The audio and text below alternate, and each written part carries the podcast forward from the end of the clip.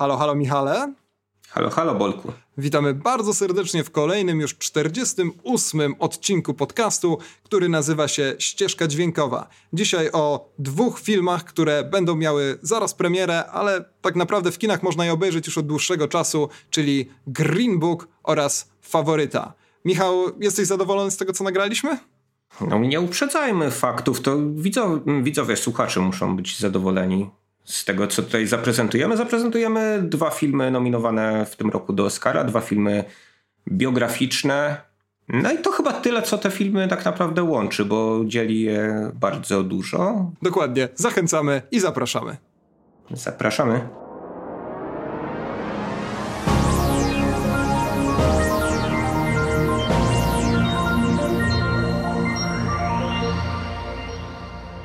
Faworyta to jest nowy film Jorgosa Lantimosa i film, który jest niezwykle istotny też dla historii i rozwoju tego podcastu. Michał, ty pewnie nie zwróciłeś na to uwagi, ale wydaje mi się, że to będzie pierwszy raz, kiedy rozmawiamy o kolejnym filmie reżysera, o którego poprzednim filmie już nagraliśmy sobie odcinek. Wydaje mi się, że mimo tego, że ten podcast istnieje już e, tak strasznie długo, to pewna nieregularność, która nam się przydarzała, sprawiła, że taką sytuację mamy dopiero po raz pierwszy, bo w odcinku 29, czyli w sumie całkiem niedawno rozmawialiśmy o zabiciu świętego jelenia. Pamiętasz jeszcze te czasy? Coś tam pamiętam, ale. Coś tam jak wie, przez mgłę. Wie, wiesz, że w moim wieku z pamięcią coraz gorzej, to już coraz bardziej jest pamięć złotej rybki, więc yy, no nie będę z tobą polemizował, że to jest pierwszy taki przypadek w historii tego podcastu. Jeśli słuchacze znajdą jakieś inne, to, tak to jest, to niech się odzywają. A to skoro tego nie pamiętasz, to ja to mogę wykorzystać przeciwko tobie, ponieważ ja odsłuchałem sobie fragmenty tamtego odcinka, żeby sprawdzić, czy już tam rozmawialiśmy sobie ogólnie o twórczości greckiego reżysera, żebyśmy się teraz nie powtarzali. I rzeczywiście już rozmawialiśmy. Michał, pamiętasz swoją ocenę twórczości Lantimosa? Może coś ci się zmieniło, może przyłapiecie na kłamstwie. 7,5 na 10, tak? Zgadza się? 7,6 konkretnie na 10, tak Ach. powiedziałeś. No. I tam rzeczywiście rozmawialiśmy o wszystkich filmach z wyjątkiem debiutu, bo chyba do dzisiaj żaden z nas e, debiutu nie widział, także ta rozmowa zaczyna się od kła, a kończy właśnie na zabiciu świętego jelenia. Ty, Michał, wspomniałeś, że bardzo lubisz Lantimosa z wyjątkiem Alp, a ja z kolei opowiadałem, że zacząłem lubić Lantimosa dopiero od zabicia świętego jelenia i chyba rzeczywiście od, bo e, faworyta to też jest według mnie kapitalne kino. Mhm, e, tak, to ja tutaj złożę raz jeszcze samokrytykę, że wciąż nie widziałem Kinetty, ale też może złożę taką obietnicę przed słuchaczami, że przed następnym filmem Jorgosa Lantimosa Kinettę zobaczę. Tak, teraz nie, będziemy to... mieli dużo czasu. A jeśli nie, to co? No, no to, to nie wiem, to wy, no. wy, wymyśl dla mnie jakąś karę. No, słuchacze, słuchacze coś, coś słuchacze wymyślą. wymyślą. Na pewno. Tak, teraz będziemy mieli więcej czasu. Faworyta powstała dość szybko po zabiciu Świętego Jelenia. W dużej mierze dlatego, że to jest projekt, który trafił do Lantimosa już 7 lat temu. Jeszcze przed realizacją Lobstera na przykład i rzeczywiście gdzieś tam z boku na bocznym torze się rozwijał i w końcu powstał. I co Michał, warto było pracować nad tym filmem aż 7 lat? Czy warto nad czymkolwiek pracować 7 lat? To jest pytanie bardzo podchwytliwe. Wiesz, no, może można było w pół roku taki film nakręcić, ale może nie, bo on jednak rzeczywiście jest e, dziełem dość e, spektakularnym i chyba czasochłonnym, jeśli chodzi o realizację. E, mamy tutaj film, który zachwyca na wielu poziomach, przynajmniej mnie, pod względem scenograficznym, operatorskim i tak dalej. E, mamy do czynienia z filmem kostiumowym, który to gatunek no jednak wymaga dość długiej pracy e, na planie. Pytanie, czy to jest dobry film dla Jorgosa Lantimosa? Czy typowy to... film dla Jorgosa Znaczy Lantimosa, typowy to na pewno na nie jest, ale tak. możemy się podzastanawiać za moment nad tym, czy... czy Jak czy, powinien czy jest... wyglądać żeby, tak, żeby czy Jorgos, Jorgos Lantimos po, powinien kręcić takie filmy, czy powinien zostać raczej w swoim takim dosyć hermetycznym świecie. No o tym świecie Jorgosa Lantimosa trochę już opowiadaliśmy, więc może, może nie będziemy się nad tym jakoś za mocno rozwodzić, ale tak, żeby nie było, że znowu mija 30 minut i dopiero powiemy o czym ten film jest. To może tak bardzo krótko. Mamy wiek XVII, Anglią rządzi królowa Anna, która ma swoją tytułową faworytę. Jej załóżniczką jest y, księżna Marlborough, księżna Sara. No, ale pojawia się trzecia żeńska postać na dworze, postać Abigail Masham, no i ona się wkrada w łaski królowej. Królową gra Olivia Colman, księżną Sarę Rachel Weisz, a Emma Stone gra właśnie tę świeżo przybyłą Abigail, czyli mamy tutaj taki triumvirat żeńskich gwiazd, zresztą w komplecie do Oscara nominowanych.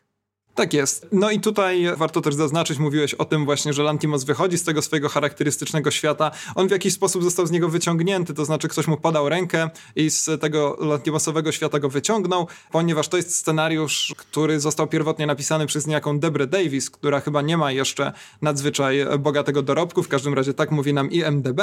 No i później razem z Tony McNamarą Lantimos przysiadł na tym scenariuszem i go zrobił. W każdym razie jest to film, który niejako przyszedł z zewnątrz sam Lantimos tego tematu nie szukał, nie myślał nad nim pewnie wcześniej też, ale no różne takie zrządzenia losu doprowadziły do tego, że faworytem mamy. Film rzeczywiście się, kostiumowy. Przepraszam, że ci przerwę. Ciekawa proszę, sprawa, bo proszę. E, kiedy w takim razie ten scenariusz trafił do Lantimosa, to było jeszcze przed Lobsterem, 7 lat tak? temu. Tak, tak 7 no to, lat temu. Mhm. Czyli po tym, gdy realizował takie dosyć hermetyczne kino arthouse'owe. Czytałeś coś więcej na ten temat, że chciał właśnie tutaj przebić się do mainstreamu? To, to były jakieś... Nie, no ja myślę też, że to też w dużej mierze zależy od e, producentów i procesu pozyskiwania funduszy na ten film, zwłaszcza, że no nie oszukujmy się, Faworyta jednak nie jest filmem, który no jest całkowicie pozbawiony lantimosizmów, jakie nazwaliśmy w tamtym odległym odcinku 29. To jest po prostu film, który rzeczywiście głównie ze względu na swój no, ogromny potencjał komediowy, taką komiczną potęgę, która no, bije z tego filmu, zwłaszcza w pierwszej połowie,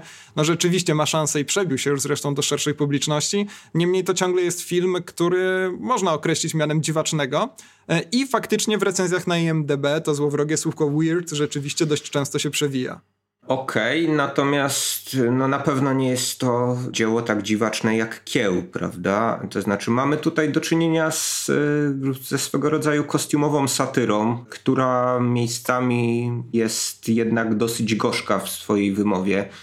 I wydaje mi się, że jednak pozbawiona pewnych chociażby takich charakterystycznych dla Lantimosa językowych chociażby wygibasów, tak? O których... O tak, których, o językowych wygibasach i intonacji na pewno sobie jeszcze pogadamy. No tutaj warto zwrócić uwagę na to, że to jest pierwszy film Lantimosa, który nie jest dziwny na poziomie samego streszczenia fabuły. Bo gdybyś nawet tak zręcznie, jak teraz to zrobiłeś, e, w dwóch zdaniach chciał opisać poprzednie filmy Lantimosa, no to już pewnie wiele brwi by się uniosło, kiedy by słuchali właśnie o tym ojcu, który wychowuje rodzinę w zamknięciu, o dziwacznym świecie, w którym zostajesz zamieniony w zwierzę, jeżeli nie wybierzesz sobie swojego swojej drugiej połówki, o grupie odtwarzającej jakąś psychodramę, która ma na celu złagodzenie żałoby po zmarłym bliskim i tak dalej. No tutaj, kiedy streściłeś nam tak zręcznie i szybciutko fabułę faworyty, no to to brzmi jak e, no nie wiem, film na Hallmarku na przykład, prawda? Więc tutaj jeszcze on nie zapowiada jeszcze niczego tak rzeczywiście dziwacznego, co zwykliśmy z Lantimosem kojarzyć. No tak, oczywiście. Takich kostiumowych produkcji realizuje się bardzo dużo. Zresztą chwilę przed faworytą do polskich kin trafiła Maria Królowa Szkotów, która gdzieś na etapie produkcyjnym, czy może nawet jeszcze preprodukcji już wydawała się jakimś takim murowanym faworytem oscarowym. Tam też mamy znane aktorki w rolach głównych. Wydawało się, że no, będziemy mieli do czynienia właśnie z jakąś taką ciekawą aktualizacją pewnych opowieści kostiumowych, które wcześniej w Hollywood podejmowało lat temu kilkadziesiąt, no a tymczasem Tamten film został przez krytyków w najlepszym wypadku zignorowany, jakieś tam pojedyncze nagrody pozbierał, no ale też właśnie nie ma się nad czym, nad czym specjalnie rozwodzić, bo okazał się jednak właśnie takim dosyć sztampowym obrazkiem, by nie powiedzieć hallmarkowym, tak jak to, to wcześniej powiedziałeś, podczas gdy faworyta jest na pewno filmem wyrazistym. Jak na to kino mainstreamowe, które zwykle bywa do Oscara nominowane, to wydaje mi się, że w katalogu tych filmów, które w tym roku do Oscara są nominowane, oprócz y, no, jak najbardziej artystycznej Romy Quarona, faworyta jest chyba takim najbardziej autorskim dziełem. Tak, zdecydowanie. Nawet jeżeli to słowo autorskie dzieło jest e, mocno podejrzane, zwłaszcza jeżeli właśnie słucha się na przykład wywiadów, czy czyta się wywiady z Lantimosem czy McNamarą i słucha się o tym, ile tam osób wymyślało jakie poszczególne elementy, no to rzeczywiście jest to taki film, który na pewno najbardziej zwraca uwagę. Ale to, co zwraca uwagę też, e, być może w ogóle na samym początku, kiedy już wiemy, co to jest za film, ten faworyta, ta faworyta, ten, ten, ten to nie, nie umiem tego ładnie zmienić.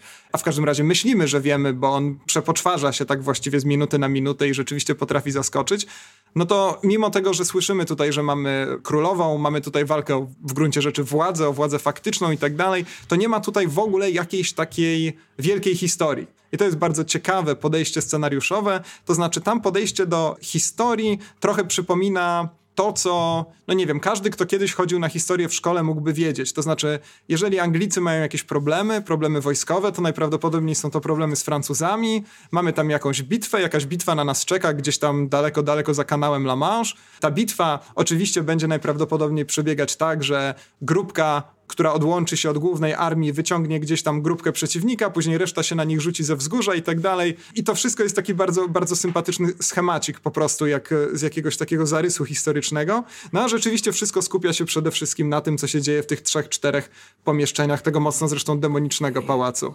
Jasne, no nie ma tutaj wielkiej batalistyki, tylko słyszymy, tak, prawda, o tych wyprawach wojennych, więc... Y, tak, ale też słyszymy takie jakieś y, szczątki zupełnie w gruncie rzeczy nic nam mhm. nie dających informacji. To jest tam chyba, nie wiem, pojawia się tam nazwy, nie wiem, Lil na przykład i tak dalej, ale oprócz tego to brzmi trochę jakby wymyślono to zupełnie na szybko. No i super, bo nie o tym jest ten film i to tak ładnie przerzuca naszą uwagę właśnie na to, o czym ten film jest. Trochę tak, ale trochę też dzięki temu trzymamy cały czas właśnie perspektywę tych y, dusznych komnat, tak, o których wcześniej wspomniałeś.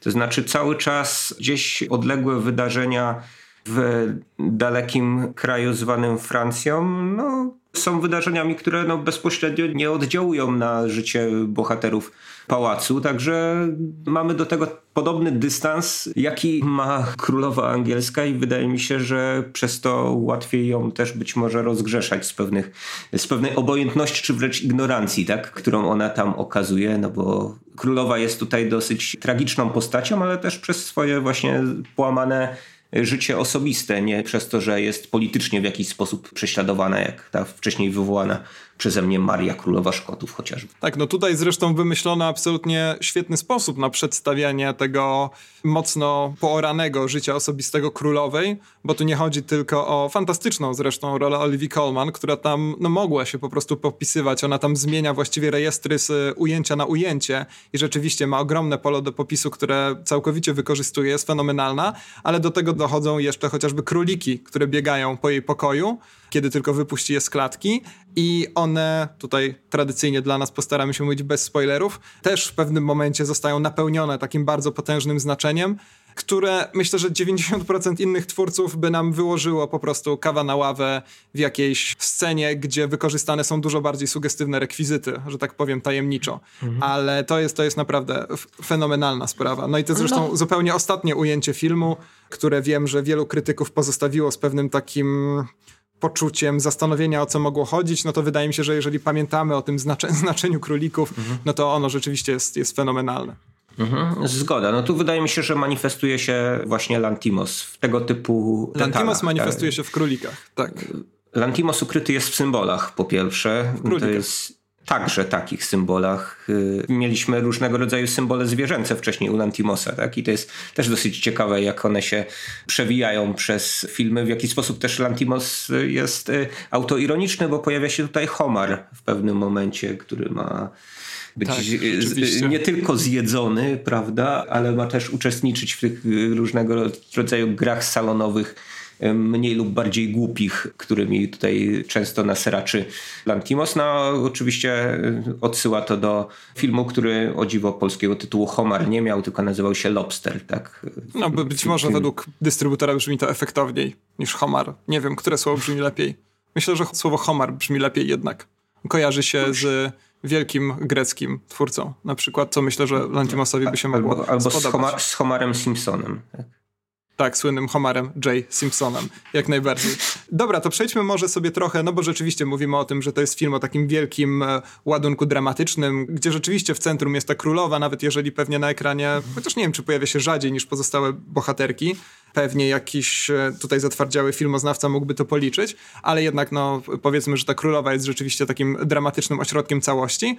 No to przejdźmy sobie właśnie do tych takich dziwności lantimosowych. Ty wspomniałeś, zanim ci okrutnie przerwałem, o ile pamiętam, o tym, że bohaterowie tutaj właśnie nie posługują się tak dziwacznym, charakterystycznym dla Lantimosa językiem, a ja jeszcze dodam, że też nie intonują w taki charakterystyczny dla Lantimosa sposób. To znaczy, no wreszcie nie... tej postaci da się słuchać. Pierwszy raz w historii filmów Lantimosa mówią w miarę normalnie. Nie jest to taka autystyczna gra aktorska, tak, która zwykle dla Lantimosa była charakterystyczna, tak. On jednak traktował aktorów trochę jak właśnie takie manekiny, dusił w nich emocje, gasił pewne środki aktorskie, które no, często na ekranie widzimy. Tutaj aktorstwo bardziej przypomina takie, jakie zwykle w takich produkcjach gatunkowych Zwykle jest. Ma, tak. ma miejsce.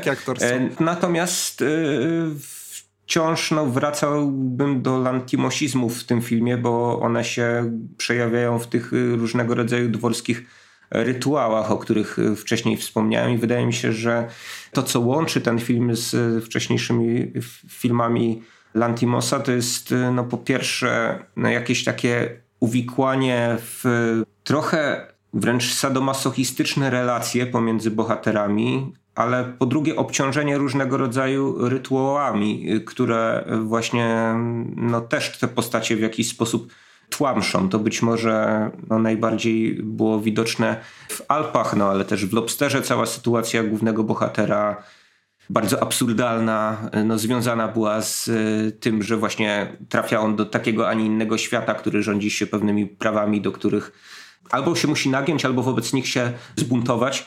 I tutaj mamy jakąś taką podobną sytuację, przy czym właśnie Lantimos bardzo ciekawie kreśli ten cały dworski świat, który e, z jednej strony zmusza bohaterki do pewnych konkretnych działań, ustawia je w jakimś konkretnym szeregu, opowiada jakąś narrację, że one muszą się zachowywać w taki, a nie inny sposób, no ale sam ten świat jest w jakiś sposób właśnie zepsuty, dekadencki i tak naprawdę absolutnie pogubiony w tych rytuałach, z których niektóre są jakimiś takimi zupełnie pustymi, by nie powiedzieć durnymi zabawami.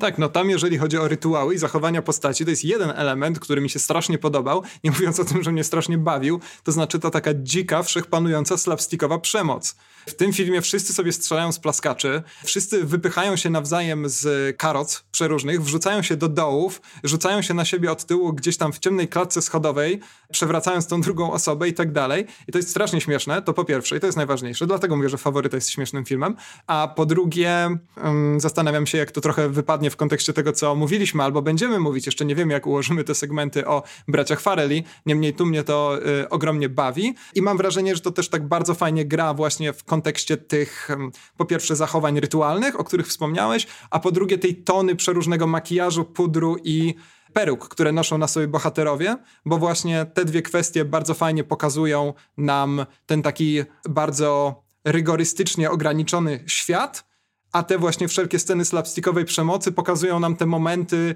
takiego prawdziwego zachowania, kiedy jakaś taka zupełnie podświadoma potrzeba, natura człowieka nagle wychodzi i wyraża się właśnie w tym plaskaczu, żeby później znowu utopić się w tym pudrze, w tych e, perukach i w tych wszystkich dworskich rytuałach. Strasznie mi się podoba to napięcie tutaj, w tej fizyczności postaci. To jest chyba mój ulubiony w ogóle aspekt filmu. Zgoda. Niektóre sceny tego filmu przypominały filmy czy też skecze Monty Pythona. Te slapstickowe właśnie elementy, ale zarazem taka szydera z wyższych sfer w których to no Monty Pythonowcy zwykle dopatrywali się właśnie jakiejś takiej tempej bufonady, przejawów właśnie jakiejś pogardy dla innych ludzi.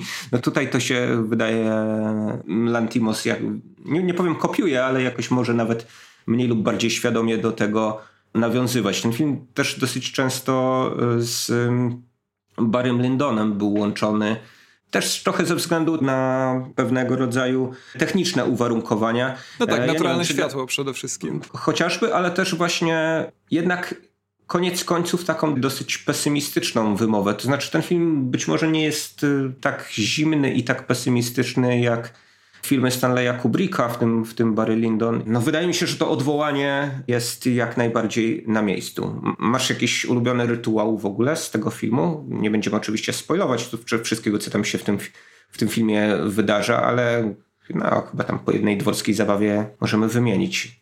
No jako, jest że tak fan... ka ka kaczki wywołałeś chociażby, prawda?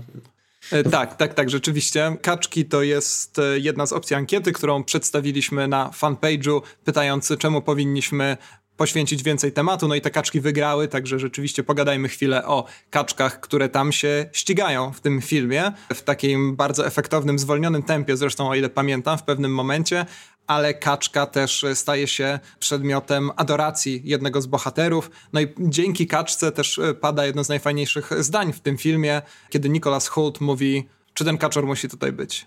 Co ta kaczka tu robi? Coś takiego. Nie pamiętam dokładnie, jak to brzmiało, ani po polsku, ani po angielsku, ale jest to moment e, zupełnej glorii tego filmu. Odpowiedziałbym, parafrazując Bareję, że widocznie musi, skoro tam jest prawda? A żeby nie Chciałbym było, tak że... myśleć, że wszyscy jesteśmy gdzieś, bo musimy. To by mnie bardzo żeby, uspokoiło. Żeby, żeby nie było tak, że Lantimos y, tutaj jakoś instrumentalnie czy bezceremonialnie te zwierzątka traktuje, to ten kaczor, który zwie się w filmie Horatio, no tak, dostał, szlachetne imię, idealne dla do, kaczki. Dostał swoje miejsce w napisach końcowych i to dosyć, dosyć wysoko. Myślę, że gdyby były Oscary, a powinny być dla zwierzęcych bohaterów, no to Zdecydowanie, byłby, to jest był, kategoria, byłby nominowany. Którą ja lubuję od dawna, oczywiście, że tak. Przeczytałem w napisach końcowych, mam nadzieję, że przeczytałem dobrze, bo to szybko mignęło mi w kinie, że Kaczora Horacja grał po prostu Kaczor Horacio. A to być dobrze. może on został ochrzczony na, na planie na potrzeby tego filmu, a być może nie, być może po prostu, żeby lepiej się zżyć z tą rolą, no wszedł ze swoim imieniem, bo wtedy, jak wiadomo, łatwiej dzieciom i kaczorom być może też. Tak, tak. No, powiedziałeś, że Lantimos stawiał, stawiał w każdym razie do tej pory na to, żeby ci aktorzy rzeczywiście byli tacy mocno zgaszeni, żeby rzeczywiście za bardzo osobowościami swoimi nie buzowali. To może rzeczywiście jedynym przejawem tej strategii Lantimosowej w tym filmie jest kaczor Horacio. No, nie dowiemy się, bo Lantimos chyba w żadnym wywiadzie o swojej strategii kaczek nie opowiadał, niestety. Ja bardzo lubię jeszcze jeden aspekt tego filmu. Wspomnieliśmy o technice, wspomnieliśmy o zdjęciach. No tutaj przede wszystkim oczywiście mamy te szerokie obiektywy, które sprawiają, że wszystko się tak dziwacznie w stylu tego mhm. słynnego rybiego oka zagina. I mnie się ogromnie podoba to rozwiązanie, ponieważ ja w ogóle zawsze uważałem pałace za miejsca głęboko absurdalne. I nieważne, czy to jest pałac w Polsce, w Hiszpanii, czy gdziekolwiek indziej, pałace królewskie budowane były według reguł według mnie zupełnie absurdalnych, dusznych, męczących i były no po prostu nigdy sobie nie wyobrażałem, w jaki sposób można było swobodnie w takim miejscu zabi zabitym po prostu e, od deski do deski przeróżnymi dywanami, arrasami, obrazami i innymi dekoracjami w ogóle odetchnąć. No to horror wakui, ten strach przed pustką, który cechował dekoratorów zawsze mnie męczył i strasznie mi się podoba tutaj jak te komnaty pałacowe zostają tak dodatkowo jeszcze powyginane, poudziwniane i myślę, że tak właśnie od dzisiaj powinno się zawsze przedstawiać pałace. Przekażę to no może, przewodnikom. Może zawsze nie, no bo to byś nam pewnie jakoś znudziło. Na pewno wśród Zawsze. tych gobe, ja gobelinów oddychać było ciężko, bo tam pewnie roztocza wszędzie się unosiły, no zresztą w większości te pomieszczenia były niewietrzone, ale wydaje mi się, że tak, fajnie wyżywałeś ten temat, te obiektywy typu rybie oko. Gdybyście, drodzy słuchacze, nie wiedzieli, to e, widok przez nie trochę e, jest taki jak e, widok przez wizjer, który pewnie macie w drzwiach swoich wejściowych do domu. Tak zwany Judasz. No, nie chciałem Nie wiem, czy u ciebie się tak też to nazywa. U ciebie też się to nazywa? Nie, nie, ty, nie, ty, nie, tylko u ciebie się tak nazywa. Tylko, tylko u mnie. U, u, u mnie się Horacio nazywa, tak, tak, tak, tak nazywałem mój wizjer. W każdym razie to rzeczywiście sprawia, że mamy do czynienia z jeszcze bardziej taką duszną, klaustrofobiczną atmosferą pałacu, gdzie każdy na każdego potencjalnie donosi, gdzie każdy może być potencjalnym spiskowcem, gdzie są różnego rodzaju stronnictwa i kierowani właśnie potrzebą władzy bądź też chęcią zdobycia dóbr materialnych bohaterowie no, w każdej chwili w zasadzie mogą innym bohaterom wbić y, nóż w plecy, zatem, zatem wielki, wielki pałac jest środowiskiem tutaj zupełnie nieprzyjaznym, a temu się też przyczyniają te y, zdjęcia realizowane, jak powiedziałeś, y, w naturalnym oświetleniu. Przez to po zmroku rzeczywiście w tych komnatach jest ciemno, tak? I ciemno i nieprzyjaźnie. I aż ciekawe, że więcej slapstickowości tutaj nie wplótł Lantimos o, ludzi e, kręcąc, się po kręcąc sceny, tak, właśnie z, z, ludźmi, którzy tu często spacerują właśnie z jakimiś kagankami, którzy powinni się potykać o własne nogi pośród tych egipskich ciemności, tak, w pałacu. Tak, y, wspomnieliśmy sobie, czy też ja w każdym razie powiedziałem, że Coleman znakomita, a jak dwie nasze pozostałe aktorki, Michał. Wiemy, że rolę e, Rachel Weisz miała zagrać Kate Winslet, co się w rezultacie nie mhm. wydarzyło. Dobrze czy źle? No nie wiem, y, nie chciałbym spekulować nie, i nie chciałbym też. Dobrze, mówić, bo się że, do więzienia. Że Kate Winslet zagrałaby źle, bo ona jest fenomenalną aktorką, prawda? Natomiast Weiss jest y, także fantastyczna w takiej posągowej na początku postaci, z której ta posągowość w miarę filmu, w miarę rozwoju fabuły jednak zwolna schodzi i, o, i w końcu spod tej maski właśnie no, wychodzi taka bardzo ludzka twarz. No i też bardzo ciekawa rola Emmy Stone, która jednak nie wiem, czy tym filmem e, jakoś zrywa ze swoim emploi, ale na pewno pokazuje nam jakąś na pewno zupełnie nową stronę tego, że no, mogła, mogłaby zagrać arcyłotra czy arcyłotrzynię, tak?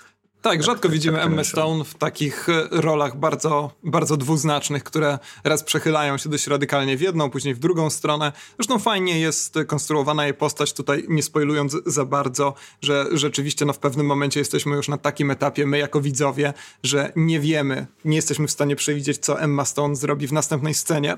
Jeżeli chodzi o Rachel Weisz, to tutaj ja w ogóle uparcie mówię łajsz, wejsz i tak dalej. Jakoś nie umiem się nauczyć czytać tego SZ jako S po prostu, ale trochę przywróciła mi wiarę w samą siebie, w swoje zdolności aktorskie, bo ostatnim filmem z nią, jakim widziałem, były te nieszczęsne Nieposłuszne, gdzie grała u boku innej Rachel, tym razem Rachel McAdams. No i ten film miał jeden podstawowy problem, czyli właśnie tą Rachel McAdams, która niestety była tam na tyle fatalna, że też wszystkie pozostałe postaci już zupełnie bez swojej winy też wydawało mi się, że, że grają koszmarnie. No a tutaj, kiedy już tego brzydkiego kontekstu nie ma, to wszystko gra nomen omen znakomicie. Mm. No ale koniec końców wydaje mi się, że mm, pośród tych właśnie trzech wspaniałych ról i tak Olivia Colman jest królową rzeczywiście, bo jest to rola, która wymaga zmiennych rejestrów nawet w obrębie jakiejś takiej pojedynczej, niedużej sceny. Ta królowa jest na, e, na zmianę władcza, kapryśna, chimeryczna, okrutna, trochę czasami właśnie przytłoczona swoją przeszłością, ale czasem przez to właśnie jakie tragiczne doświadczenia ją spotkały. Wydaje się osobą no jednak pozbawioną współczucia dla nawet tych bliskich sobie osób. No także wydaje mi się, że to fantastyczna kreacja i prawie pewny chyba Oscar, to już możemy tak, no, sobie, sobie powiedzieć miała tak fantastyczną przestrzeń i tak cudownie ją wykorzystała, że też mi się tak wydaje. Powiedziałeś, że Olivia Colman rzeczywiście jest królową, no i rzeczywiście jest królową. Niedługo ją będziemy mogli w końcu oglądać jako Elżbietę II w trzecim sezonie Netflixowego albo Netflixowej właściwie The Crown. Więc no, to mam też nadzieję, jest... ja że nie zostanie... Nie hmm? zostanie zaszufladkowana w taki sposób. Jako królowa. Że, że już no nie jest to najgorsza opcja. Niemniej rzeczywiście. No ja Olivię Colman pierwszy raz tak świadomie oglądałem w Broadchurch serialu i tam mm. no rzeczywiście trudno było jej rolę zapomnieć, zwłaszcza a propos tego przeskakiwania między rejestrami i tak dalej. No ogólnie faworyta, co jeszcze? Co jeszcze można dodać? Na pewno takim innym charakterystycznym zabiegiem jest ten montaż lantimosowski, E, mówię Lantimosowski, ale nie jestem pewien, czy on jest charakterystyczny dla niego, bo ostatni jego film widziałem przy okazji odcinka 29, czyli dość dawno, ale ten, jak to się ładnie mówi, miękki montaż, ten montaż nakładany i to rzeczywiście jest tam stosowane bardzo często, aż do rzeczywiście zupełnego finału tego filmu, gdzie mamy jakiś taki ekstremalny przejaw tego miękkiego montażu, no i wychodzi to wspaniale, bardzo poruszająco. Tak, no tam mamy przenikanie zastosowane, tak, taką, taką technikę, która no już, y, już charakteryzowała pierwszych eksperymentatorów w kinie pokroju Georgesa Meliesa chociażby. No ale tak, może no, ale będzie, wypadła nie, nie z, będziemy... z łask dość dawno nie, temu. Oczy, i, oczywiście, więc razem. Y, znowu to jest bardzo interesujące, że postulatach wciąż wydaje się nam to jakąś awangardową techniką, prawda? Bo nikt, tak, no bo przycupnęło tak sobie pod robi. kamieniem, zapomnieliśmy o tym, a tu nagle rzeczywiście wraca i to ze zdwojoną, a nawet pozdro dla kumatych, strojoną siłą. Mhm. Ogólnie, no to co, faworyta chyba to w gruncie rzeczy przede wszystkim jednak film o, jakkolwiek banalnie to zabrzmi, o maskach, o udawaniu o wmawianiu innym ludziom, że są, albo że my sami jesteśmy kimś innym niż w rzeczywistości, często dla własnych zysków, dla własnych korzyści, co chyba jest e, takim tematem bardzo naturalnie wpasowującym się właśnie w to środowisko pałaców, intryg i tak dalej, więc wszystko tutaj idealnie na swoje miejsce trafia. No i ogólnie wspaniała rzecz, naprawdę. Ja z faworyty wyszedłem ogromnie zadowolony. Pewnie zabicie świętego jelenia ciągle cenię sobie trochę wyżej, ale to tylko i wyłącznie dlatego, że takie ponure, niemal horrorowe klimaty po prostu bardziej do mnie przemawiają. No pełna zgoda. No, kolejny, kolejny fantastyczny film Lantimosa. Ja się bardzo bałem, że Lantimos się sprzedał, tak? Że on już będzie robił jakieś Sprzedał takie... się, skończył popularne kino, ale takie właśnie dosyć, dosyć miałkie. No, wielu twórców niestety z Europy, czy tak zwanego kina światowego, patrząc z perspektywy amerykańskiej, e, źle w tym Hollywoodzie kończy albo musi stamtąd wracać z podkulonym ogonem tam skąd przybyli. No a wydaje się, że pan Jorgos Lantimos przynajmniej na razie jakoś, jakoś oszukuje system i robi swoje na obcej ziemi, więc szacunek. Szacunek, dokładnie, szacunek Jorgos. Tak myślę, możemy najlepiej podsumować faworytę.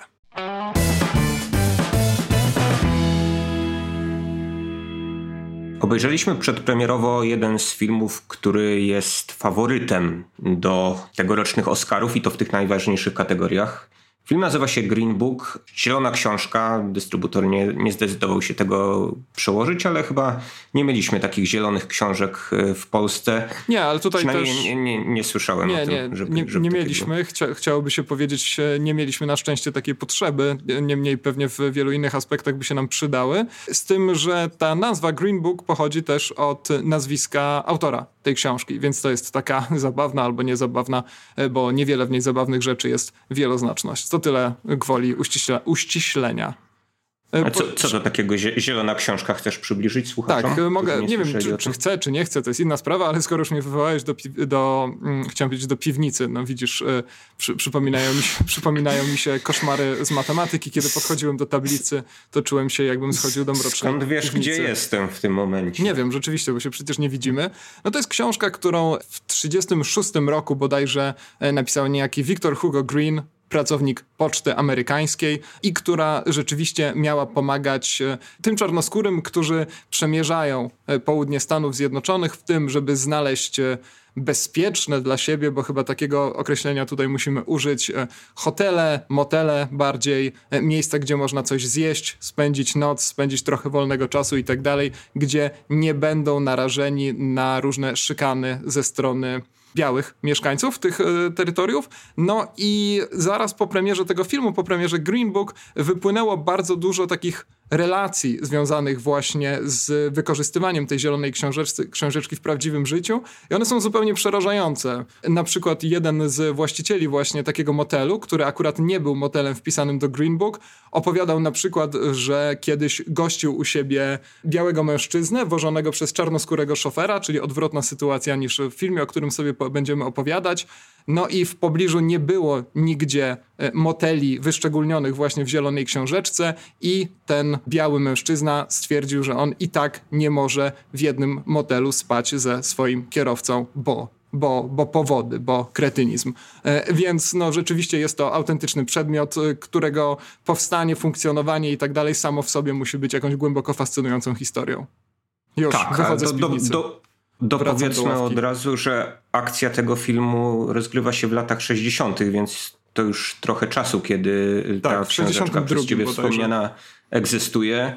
No, y, mamy już jakiś tam wiatr zmian. E, na północy trochę inaczej podchodzi się do kwestii różnic etnicznych, no ale bohaterowie, jako się rzekło, przemierzają południe, gdzie te stare podziały jak najbardziej egzystują i z dzisiejszego punktu widzenia no, są e, cokolwiek absurdalne, by nie mówić właśnie, że, że tragiczne e, pod kątem najróżniejszych rzeczy. Ten film, film przybliża te podziały w wielu aspektach, e, nie tylko w takich, które znamy z innych filmów, bo, bo takich trochę mieliśmy na naszych ekranach wcześniej, ale kilka nowych tutaj aspektów także się pojawia. Tego, jak właśnie bardzo różniły się kwestie no jakby takiego codziennego życia, w, w zależności od tego, jaki kolor skóry miałeś na południu jeszcze w latach 60., kiedy już u władzy był prezydent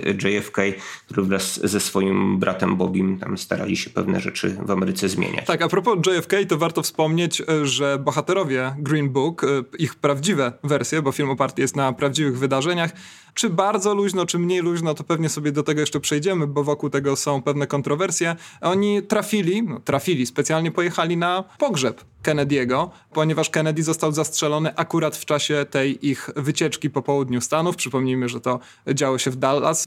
Zastrzelenie Kennedy'ego wydarzyło się w Dallas, więc stosunkowo niedaleko od miejsca, w którym byli bohaterowie. No bo ta ich podróż w oryginale trwała dużo dłużej niż w filmie. Ale Michał, co to za bohaterowie? półtora roku z tego, co czytałem, to jakiś rok, spoiler specjalny nie będzie. Tak, a tutaj Natomiast tutaj mamy to wszystko tak skondensowane do dwóch miesięcy co prawda jakieś tam zmiany mamy pokazane, e, znaczy na przykład takie zmiany pół roku, tak? które, które no, też jakoś tam malowniczo się łączą, łączą z akcją filmu. Natomiast e, no, ciekawy taki zabieg, że że skrócono tę podróż. Nie wiem, być może łatwiej tutaj było w...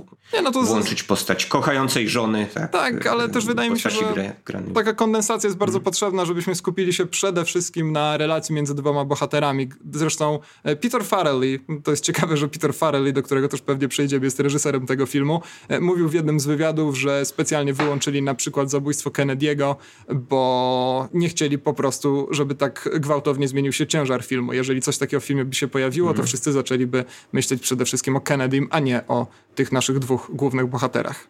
To chyba była dobra decyzja. Y, wydaje mi się, że ten film trzyma bardzo spójną konwencję od samego początku do końca. Jeżeli jest jakieś usprawiedliwienie dla takiej etykietki popularnej, jak e, feel good movies, czyli filmy, po których ma nam być dobrze, albo już w trakcie oglądania jest nam dobrze, bo miłe rzeczy na ekranie widzimy, mimo że czasami problemy trudne tam się też pojawiają. No to właśnie ten film idealnie tę etykietkę wypełnia. Wspomnieliśmy o tych dwóch bohaterach, to może ich tak pokrótce tylko przedstawimy tak, z jednej e, strony. To zaznaczmy tylko, że mhm. mija siódma minuta rozmawiania o tym filmie i przechodzimy właśnie do fabuły, także no tylko w podcaście ścieżka dźwiękowa. Nie, no, I tak szybciej niż zazwyczaj. Tak, no, zdarzało tak, tak. nam się to po, po jakichś 30 minutach. Tu fabuła jest bardzo prosta. Mamy do czynienia z takim dosyć wręcz powiedziałbym sztampowym e, filmem drogi. Dwóch bohaterów z, z różnych środowisk wyrusza razem Jadą limuzyną, kierowcą jest e, Tony Vallelonga, znany w swoim włoskim środowisku pod e, ksywką Tony Lip, grany przez Viggo Mortensena w tym filmie. No a wiezie on Don Shirleya, muzyka, który ma właśnie tournée po południowych Stanach Ameryki odbyć. Szereg występów, w większości występów dla zupełnie białej widowni. No i stąd te wszystkie właśnie etniczne niesnaski czy animozje, które wcześniej wywołaliśmy, dlatego że oni wyruszają z Nowego Jorku, można powiedzieć już wówczas bardzo multikulturowego miejsca, w miejsca, które są bardzo podzielone etnicznie i które no, są wręcz nieprzyjazne czarnoskórym. No ale nie będzie tutaj jakichś ogromnych dramatów, prawda? To nie jest ten typ filmu, to już zresztą jakoś tak wywołałem. Tak, no tutaj nie ma ani jednego takiego momentu, gdzie rzeczywiście jesteśmy przekonani, że nastąpił taki ostateczny rozpad i ten związek bohaterów nigdy się nie pozbiera. Ten film jest reklamowany właśnie, jak wspomniałeś, jako taki feel good movie, film, po którym ma się e, widzowi zrobić ciepło na serduszku i rzeczywiście jest taki bardzo konsekwentnie od początku do końca, chociaż no po drodze tak naprawdę przedstawia nam taki katalog właściwie tych e, podstawowych rasistowskich zachowań i nie ukrywam, że ten film, no właśnie jako definicja takiego feel good movie e, spełnia też jednocześnie, czy też no realizuje te wszystkie wady takich feel good movies, to znaczy właściwie bardzo mocno pretekstowe potraktowanie problemu, prześlizgnięcie się po wątkach, które mogłyby być trochę zbyt nieprzyjemne i za bardzo by to feeling good, prawda, w jakiś sposób naruszyły i tak dalej. No i tutaj mam no sporo takich problemów z tym filmem. Chyba takim, który najbardziej mnie uderzył i to już na samym początku, jest taki związany z jedną sceną. Otóż gdzieś, no nie wiem, może w 15, 17, 18 minucie filmu bohater Tony Lip, czyli właśnie bohater grany przez Mortensena, no zachowuje się w ekstremalnie rasistowski sposób. Naprawdę. Chodzi mi tutaj dla tych, którzy już widzieli, zresztą pewnie się domyślają o, ujmijmy to w cudzysłów, scenę ze szklankami. No kiedy rzeczywiście wychodzi z niego jakiś taki zupełnie obleśny rasista, ale później jest takim rasistą typu sympatycznego, który niestety jest jakąś taką osobną kategorią chyba filmowych bohaterów. On sam ma przecież też swoje problemy, sam należy do jakiejś grupy etnicznej, która stanowi w jakiś tam sposób mniejszość. Jest takim sympatycznym, swojskim chłopem i właśnie mam wrażenie, że Farrelly tutaj na początku dopuścił do takiego dość ohydnego zachowania z jego strony, a później na wszelki wypadek postanowił zupełnie to odpuścić. No i jest tam wiele takich fragmentów, które troszkę, troszkę mnie drażnią. Ja bym to jakoś jednak e, rozgrzeszał. To znaczy, nie wiem, wydaje mi się, że oczywiście z podręcznika scenarzysty filmu amerykańskiego pochodzą takie zabiegi jak totalna przemiana postaci pod wpływem właśnie jakichś tam wspólnych przeżyć, doświadczeń i tak dalej. Natomiast e, tutaj wydaje mi się, że z tym zachowaniem w tej konkretnej scenie, którą wywołałeś i z tym, co się dzieje później, e, no związane jest Także jakieś takie czysto pragmatyczne podejście do, do, do życia, jaką ten właśnie swojski chłopak Tony prezentuje. I wydaje mi się, że na początku motywacją jego działania jest człowiek, który aktualnie nie ma pracy, tak, no, jest po prostu to, żeby dobrze zarobić, więc no, podejmuje się pewnych tam działań. Wiadomo, że nie będzie przecież swojego szefa obrażał na dzień dobry, no nie będzie chyba jakoś tutaj, wychodząc z założenia, że razem mają spędzić dwa miesiące, antagonizował całej sytuacji. A to też jest bardzo charakterystyczne do tych amerykańskich filmów właśnie o przyjaźni czarnoskórego z białym, to znaczy, że ona się niemal zawsze zaczyna od jakichś takich e, sytuacji podległości ekonomicznej, na przykład jeden e, daje pracę drugiemu, albo jedna drugiemu, jak w przypadku Wożąc Panią Daisy, która, która jest według mnie zdecydowanie lepszym filmem, albo przez jakiś przypadek, na przykład jak sięgając do historii kina jeszcze do Ucieczki w i tak dalej. I dopiero z tego później musi się urodzić jakiś taki bardziej naturalny związek, jakaś taka naturalna relacja. No cóż, pragmatyzm plus kapitalizm, wiesz, fundamentami amerykańskiej nie tylko gospodarki, tak. ale całego społeczeństwa. społeczeństwa no, trudno się na to... Rodzą się z tego piękne związki na całe życie. Trudno się na to obrażać, że też amerykański przemysł filmowy nam taką wizję sprzedaje, tak? O, on samymi ideami nie stał się najpotężniejszym przemysłem filmowym na świecie. Nawet w bajkach Disneya takie rzeczy mamy, tak? To znaczy te, te właśnie relacje podległe odległości, o których wcześniej wspominałeś, które mają nas e, niby tam uczyć czegoś, ale tak naprawdę przemycają pod powierzchnią pewnego rodzaju właśnie katalog zachowań, który często jest no, determinowany właśnie jakimiś takimi warunkami e, życiowymi. Ja od razu powiem tutaj po tych wszystkich wcześniejszych założeniach, że ja ten film kupiłem prawie w całej rozciągłości. Mimo jego właśnie takiej sztampowości do pewnego stopnia, mimo pewnych dosyć wypranych konwencji, mimo tych podobieństw z filmami, które wcześniej realizowano, no, wywołałeś tutaj właśnie wożąc panią Daisy, do której to na, najczęściej chyba ten film jest no tak, e, porównywany. Tak? No tak, dwójka w samochodzie osobników o, tak, o odmiennym kolorze skóry, tak, o różnych charakterach, różnice klasowe jakby wychodzą w ich zachowaniach, no jednak właśnie ta bytność razem uczy ich czegoś nowego. I to absolutnie nie jest żaden spoiler, no takie rzeczy jak z tego, z, z tego filmu wynikają od samego początku w naszej wcześniejszej rozmowie powiedziałeś mi, że już właśnie pierwsze sceny mówią nam, co w tym filmie będzie dalej, prawda? Że tutaj nie będzie jakichś fenomenalnych twistów, nawet, nawet możemy się domyślać w pewnym momencie, w jakich okolicznościach ten film się zakończy. Ale wciąż nie wydaje mi się to jakąś taką e, wielką wadą. To znaczy, wydaje mi się, że ten film w taki rzetelny sposób, bardzo precyzyjny nawiązuje do tego, co klasyczne Hollywood e, nam oferowało przez lata. To co nie znaczy też, że ten film jest w jakiś sposób anachroniczny. Jest to film bardzo precyzyjny, raz jeszcze powtórzę ten przymiotnik, bo wydaje mi się, że scenariusz tego filmu no jest właśnie jakby wyciągnięty z innego podręcznika, nie zielonej książeczki, tylko z takiego podręcznika dla scenarzystów hollywoodzkich. On tam ma kilka takich elementów, które no, przykazuje się właśnie scenarzystom hollywoodzkim. Mówiłem o tej przemianie postaci. Muszą być oczywiście pewnego rodzaju konflikty, musi być pewna spójna kompozycja, ale też nawet na jakimś takim podstawowym poziomie pewnych rekwizytów, które się pojawiają e, w tym filmie, to nie są to nigdy jakieś takie wątki, które nie są domykane. Te poszczególne rekwizyty są wykorzystywane kilkakrotnie.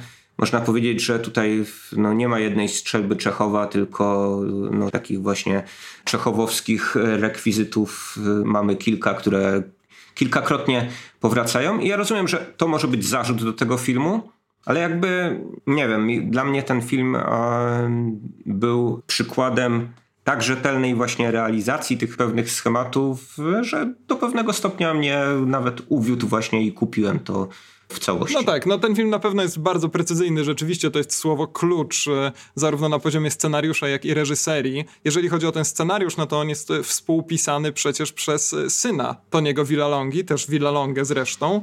Wokół tego scenariusza mhm. narosło trochę kontrowersji, zwłaszcza jeżeli chodzi o przedstawianie samego Doka Shirleya, czyli postaci granej przez o, teraz podejmę duże wyzwanie, bo nie zapisałem sobie nigdzie jego imienia, ale Mah Mahershale, Aliego, no proszę, jak mi świetnie idzie, jak się znam na kinie, no e, to podstawowym zarzutem jest tutaj to, że no Doc Shirley wcale nie miał e, takich części w każdym razie z tych problemów, o których opowiada się w filmie, na czele z tym, że wcale nie, nie było tak, że on był całkowicie odcięty od swojej rodziny, nie miał tak, a w każdym razie tak twierdzą członkowie jego rodziny, dużych, skomplikowanych problemów tożsamościowych, które mnie się zresztą w tym filmie wydają najciekawszym elementem. Ponoć zresztą Mahershala Ali zadzwonił do członków rodziny Doka Shirleya i przeprosił ich za to, że być może dokonali faktycznie jakichś nadużyć i gdyby on wiedział o tym, że może skontaktować się z członkami rodziny wcześniej, zanim zaczął kreować tę rolę, to na pewno by to zrobił. Film jest y, precyzyjny rzeczywiście na e, poziomie... No jasne, ale tu się tak, y,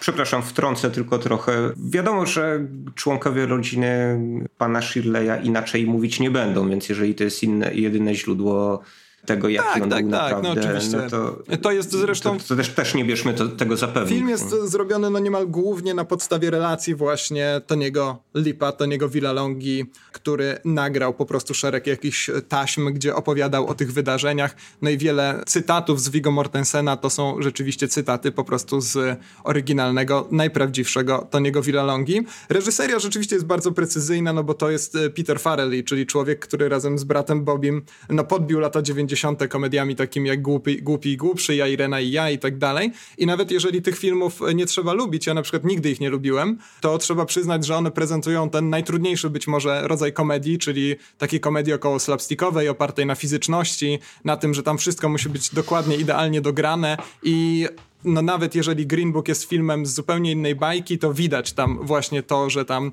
każde cięcie jest wyliczone co do milisekundy. No ta scena, która zresztą podbija zwiastuny internet, czyli scena z jedzeniem kurczaka z KFC jest pewnie takim przykładem, bo tam na końcu jest jeszcze taka puenta, która jakby przesuwa trochę tą scenę, jest rzeczywiście nadzwyczaj śmieszna i w tym wszystkim rzeczywiście widać bardzo, bardzo dużą precyzję samego Farrelliego. Dość e, ciekawy jest tam na przykład stosunek do przemocy, kiedy e, dowiadujemy się oczywiście z ust do, do, doktora Shirleya, że przemoc nie rozwiązuje problemów i nie należy jej stosować. Czasem rzeczywiście może nas doprowadzić na przykład do więzienia, ale też są tam sceny, które wyraźnie nam mówią, że przemoc jest jednak super i skutkuje. E, I czasem właśnie pewien efekt komiczny jakby ceni się wyżej niż to, co wcześniej gdzieś tam z tego filmu wynikało albo czego się później dowiemy. Więc jest. Ale tego wydaje mi się, że też jest tam zaskakująco mało, jak na takiego człowieka jak Peter Farrelly. Ja byłem bardzo zaskoczony tym, jak właśnie ten film zręcznie omija jednak takie już zupełnie sztampowe rafy tego, w którą stronę mógłby ten film podążyć, żeby dać jakby od razu widzom tego cukierka, którego oczekują, a przynajmniej część widzów pewnie takiego cukierka oczekują, że jak się dzieje jakieś zło, no to dobrze by było jakby wpadł ten Tony i tam e, spuścił manto jednemu, drugiemu, trzeciemu. I ten film e, wydaje mi się, że zrealizowany przez braci Farellich, e, ja sobie tak wyobrażałem trochę w trakcie seansu, jakby mógł wyglądać, no to pewnie byłby takim filmem o właśnie człowieku, który spuszcza łomot kolejnym rasistom na tej swojej drodze. Ale no albo ludziom, tutaj, którzy po tutaj... prostu nie potrafią załatwić Steinwaya, prawda? Jak e, w jednej ze scen, w których właśnie Do, przemoc okazuje dokładnie. się spełniać idealnie rolę rozwiązywania każdego problemu.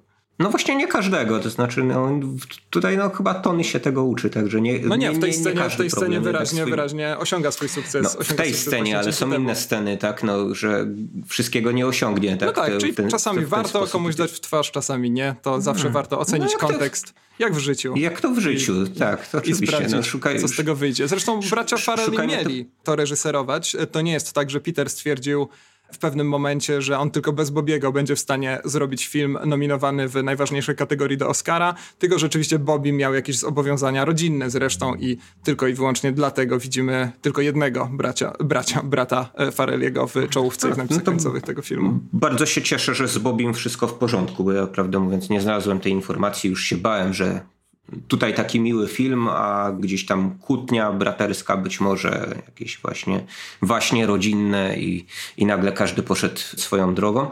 No ale jeśli rzeczywiście mają kręcić osobno i kręcić takie filmy jak ten, to wydaje mi się, że to byłaby jakaś wartość dodana do ich kariery, bo też za co chciałem ten film pochwalić, to to, że mimo wielu humorystycznych, zabawnych scen, ten film po pierwsze w ogóle nie jest przeładowany jakimiś takimi gagami, sketchami wysilonymi. Po drugie, nie operuje tym skatologicznym, klacznym humorem, do którego bracia Farelli nas przyzwyczaili, albo też nie przyzwyczaili, bo ja się nie mogłem nigdy przyzwyczaić. I, tak, ja również. I, no, podobnie ja nie cenię jak ty, sobie nigdy... twórczości braci Farelli.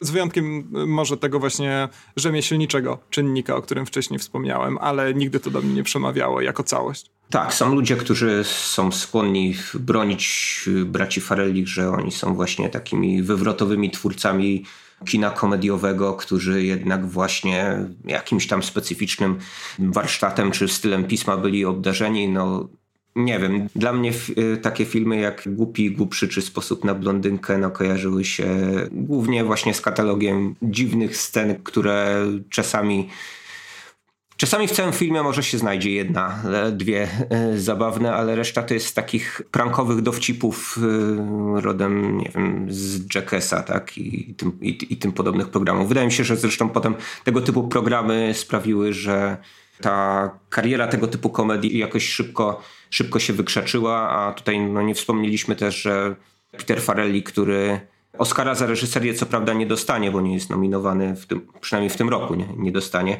Jest nominowany za scenariusz, więc w tej kategorii może dostać, no i może też odebrać za najlepszy film. No ma już na, na koncie Złotą Malinę, co prawda współdzieloną z bodaj 13, nie 12 chyba innymi reżyserami. Był taki film niesławny, który się nazywał Movie 43. Nie wiem, czy miałeś nieprzyjemność oglądać. Nie, nie, nie, ale pamiętam nawet jak e, leciał w polskich kinach. Wydaje mi się, że nawet pamiętam, pamiętam plakaty, ale nie, nigdy się z tym nie zmierzyłem, między innymi ze względu na nazwisko Petera Farrellego właśnie. Teraz już trochę pewnie mm. zmieni mi się stosunek do niego, choć no, Green Book dla mnie jest e, jednak daleko od e, filmu znakomitego ciągle. Chodzi zupełnie no, już innych powodów. Movie 43 współreżyserował tak, także Bob Odenkirk, którego sobie cenisz tak, znacznie bardziej. Prawda, e, to niż, fakt, y, nie, faktycznie. No to może się z tym kiedyś zmierzę. W każdym razie no, całą konkluzją tego wywodu o twórczości Petera Farrellego ma być uspokojenie naszych słuchaczy, że Green Book nie ma z głupim i głupszym absolutnie nic wspólnego. Wręcz wydaje mi się, że jest to idealny film do obejrzenia z całą rodziną. Można powiedzieć, że jest to do pewnego stopnia film świąteczny, bo tego typu no są tam święta. Sceny nawet, tak? tak. Sugerują, są tam święta, właśnie... wiemy od początku tego filmu, że będą mhm. święta w pewnym momencie, no i tyle. No kalendarz leci nieubłaganie, nawet jeżeli podróż została mocno skrócona, to te święta gdzieś tam po drodze wydarzyć się muszą. Po prostu. No, także jeżeli jakimś dziwnym zrządzeniem losu nie uda wam się obejrzeć tego filmu teraz, no to... To poczekajcie gdy do grudnia. na płyta Blu-ray, tak, to, to, to warto, warto z całą rodziną. Wydaje mi się, że on został nawet okrojony z y, pewnych przekleństw, tak żeby spełnić pewne właśnie te rytuały przykazane przez y, organizację dbającą o kategorię wiekową w Stanach Zjednoczonych. Tam często y, zamiast słowa popularnego na F mamy wręcz samą literkę F. To tak chyba głównie, głównie z tego powodu, żeby no na pewno, starsi członkowie rodziny przy świątecznej kolacji oglądający ten film no, no nie mieli nic przeciwko. No dobra, to w każdym razie dla mnie ten film jest e, miejscami troszkę zbyt uproszczony, zbyt nużący ze względu na to, że dość łatwo przewidzieć, jaki e, egzemplarz z katalogu pojawi się w następnej scenie. Niemniej, no rzeczywiście te kolejne sceny dopadają nas bez szczególnego bólu odbiorczego. Ogląda się to e, momentami z dużą radością. No i jest tam taki wątek, który mnie interesował chyba najbardziej. On nie został rozwinięty, ale znowu krytyka typu ja bym zrobił coś innego, to najgorszy rodzaj krytyki. To znaczy faktycznie te tożsamości tożsamościowe problemy Doka Shirleya, który jest rozerwany właściwie między wszystkimi grupami, czy to etnicznymi, czy społecznymi i nie jest w stanie znaleźć sobie miejsca. To jest taka historia, o której ja z przyjemnością film bym zobaczył, a może po prostu gdzieś tam jakaś biografia doktora Shirleya pozwoli mi dowiedzieć się czegoś więcej o tym właśnie takim dość rozpaczliwym rozdarciu.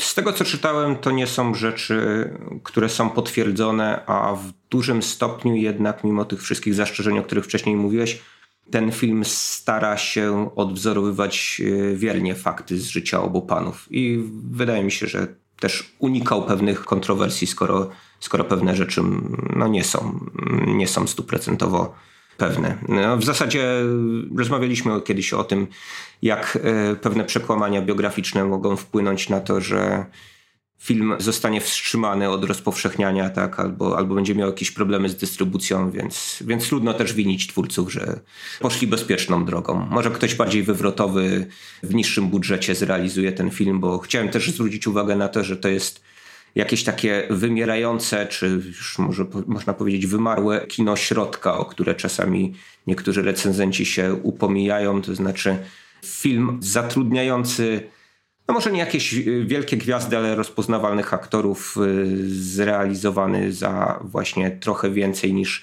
niż kilka milionów dolarów, bo tutaj budżet bodaj 23 miliony mieli twórcy. E, no i który właśnie nie jest ani jakimś takim e, niszowym kinem sundance'owym, ani nie jest blockbusterem. Takie filmy właśnie jeszcze w latach 90. były dosyć popularne i one zdobywały Oscary.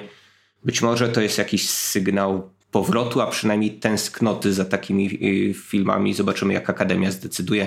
No ale o decyzjach Akademii i tam Będziemy jeszcze rozmawiać. To sobie, tak, tak jest. Na koniec jeszcze warto wspomnieć, że na naszym fanpage'u na Facebooku ogłosiliśmy taką ankietę, czy więcej uwagi mamy poświęcić kaczkom z faworyty, czy może akcentom, które pojawiają się zwłaszcza w ustach Viggo Mortensena w filmie Green Book. No co prawda Green Book przegrał w tej ankiecie, ale w końcu z samego pytania wynikało, że będziemy opowiadać o obu tych rzeczach, więc trzeba tutaj oddać sprawiedliwość Mortensenowi, nad którym już się zresztą zachwycaliśmy w odcinku 11 przy okazji rozmowy o Captain Fantastic. No to jest zupełnie niesamowita postać, która no, gra sobie w filmach od czasu do czasu i ostatnio mam wrażenie, że dobiera te filmy właśnie pod kątem kolejnych języków, którymi może mówić, bo no Captain Fantastic to co prawda język angielski, który zresztą chyba też nie jest pierwszym językiem Mortensena, Duńczyka, wychowanego w Argentynie i gdzieś tam, gdzieś tam, gdzieś tam jeszcze, ale wspominaliśmy sobie też w którymś odcinku na przykład o filmie Haucha, gdzie mówi po hiszpańsku, no a tutaj z kolei mówi po angielsku z takim bardzo mocnym właśnie włosko-nowojorskim akcentem. Ja nie jestem w stanie powiedzieć, czy brzmi to realistycznie, ale brzmi to na pewno fantastycznie. Znaczy, dla mnie to brzmi realistycznie, włoskim za bardzo nie władam. Oglądam Serie A tylko od czasu do czasu, więc kilka słów piłkarskich A tam niedługo i tak po e, polsku znam. wszyscy będą mówić, więc... No właśnie, właśnie. Ma maestro Piątek i tak dalej. Natomiast to też rzeczywiście szapoba przed e, Mortensenem, bo on nie wchodzi w jakąś taką zupełną karykaturę osoby włoskiego pochodzenia. Znaczy, ten akcent jest sugerowany, jest w jakiś sposób tam twardy, ale też bez przesady. Wydaje mi się, że znakomicie on to Tak, rękami on, on machnie tylko od czasu do czasu, kiedy rzeczywiście no koniecznie trzeba. No i wspaniale Viggo Mortensen się obżera w tym filmie. Tak, zjada pizzę to, to też... zwiniętą w, w taki, w te, tak na pół chyba. Kiedyś mieliśmy taką dyskusję, jak powinno się zjadać kawałki pizzy, czy powinno się je składać, czy nie. A Viggo Mortensen, myślę, zamknął nam wszystkim usta, ponieważ wziął całą pizzę, złożył ją na pół i zjadł, więc... Zamknął sobie usta też. Też przy okazji. Przy tym. Ja, ja tu żałuję, że scena maratonu jedzenia hot dogów nie jest w tym filmie dłuższa, bo... Jestem przekonany, że była, właśnie... tylko została wycięta z Być może na, jako dodatki do, do Blu-raya będą takie sceny, w których właśnie Viggo Mortensen pałaszuje różne rzeczy. Być może źle ustawiliśmy tę ankietę, powinniśmy ją rozegrać pomiędzy kaczkami z faworyty, a kurczakami z filmu Green Book i wówczas, wówczas kurczaki by wygrały. Chociaż kaczki trochę szlachetniejsze chyba, tak? tak ze względu. Tak, no nie wiadomo, który też z tych zwierzaków był e, bardziej męczony, bo w obu tych filmach rzeczywiście do, dość mocno im się dostaje. No to na koniec ja tylko dodam, bo w ogóle rzeczywiście z wyjątkiem tych ostatnich kilku minut nie rozmawialiśmy sobie ak o aktorstwie, to myślę, że to, co ten film rzeczywiście unosi, z wyjątkiem bardzo dobrej reżyserii, no to kreacje i Aliego i, i Mortensena, bo one też pokazują, jak bardzo ciekawie humor jest skonstruowany w tym filmie. Cieszyliśmy się, że mało jest dowcipu kloacznego, a tu w ogóle jest niewiele dowcipu jako takiego, po prostu jest taka miejscami nadzwyczaj sympatyczna atmosfera, która wynika z jakiejś takiej czystej chemii między nie tyle postaciami, co aktorami wręcz, więc to jest na pewno bardzo mocny element tego filmu. No nie, wydaje mi się, że humor wynika z, przede wszystkim z konstrukcji postaci Tonego i większość scen z nim, mniej lub bardziej takich stereotypowych, bo tam są oczywiście i włoscy mafiozi. A właśnie mnie te sceny dość e, mocno, dość mocno męczyły. Familia, tak. Raczej, raczej nie traktowałem tego, albo hmm. nie chciałem tego traktować jako sceny, w których rzeczywiście jakieś zachowanie czy jakieś zdanie ma wzbudzać śmiech i raczej raczej szukałem tego humoru, zresztą często satysfakcją właśnie w jakichś takich scenach, gdzie on, ta dwójka, czy tych, tych dwóch bohaterów po prostu jest obok siebie. I, I to mi rzeczywiście chyba dawało trochę więcej radości, śmiechu, uśmiechu, humorku, szczęścia i tak dalej. No dobrze, skoro tak, to ja jeszcze tylko, żeby zachować tę symetrię, która w scenariuszu także panuje cały czas, powiem, że pan Mahershala la la la la zupełnie nie nie ustępuje Viggo Mortensenowi, trochę inaczej ma skonstruowaną postać, taką postać bardziej właśnie tragiczną, dramatyczną, no ale też wielojęzyczną, więc może się popisać pewnymi właśnie umiejętnościami na tym polu. No i wydaje mi się, że, że po tej roli to już go oficjalnie obwołuje nowym Denzelem. Możemy go też oglądać w trzecim sezonie Detektywa, teraz właśnie emitowanego przez HBO z całego tego trzeciego sezonu pan Mahershala Ali jest y, najjaśniejszym punktem na pewno. Dobrze, to na tym wreszcie kończymy nasze filmowe rozważania w tym odcinku. Drodzy widzowie, jeżeli dotarliście aż tutaj, no to nie możemy was nie zaprosić, prawda, do polubienia naszej strony na Facebooku, do wystawienia nam recenzji na iTunes, do zasubskrybowania nas w Spotify albo na YouTubie i tak dalej. W każdym razie, no to są te drobne rzeczy, które możecie dla nas zrobić. Będziemy wdzięczni. Ja zarazem zapraszam na odcinek następny, w którym więcej filmów oscarowych i no, pozwolimy sobie je zebrać jakoś tak y, razem, pobawić się we wróżbitów, trochę powiedzieć o naszych faworytach w różnych kategoriach. Także no to już zostańcie, zostańcie z nami następny odcinek odcinkiem oscarowym. Mamy nadzieję. Tak jest. Dziękujemy bardzo i do usłyszenia. Sayonara żółwie.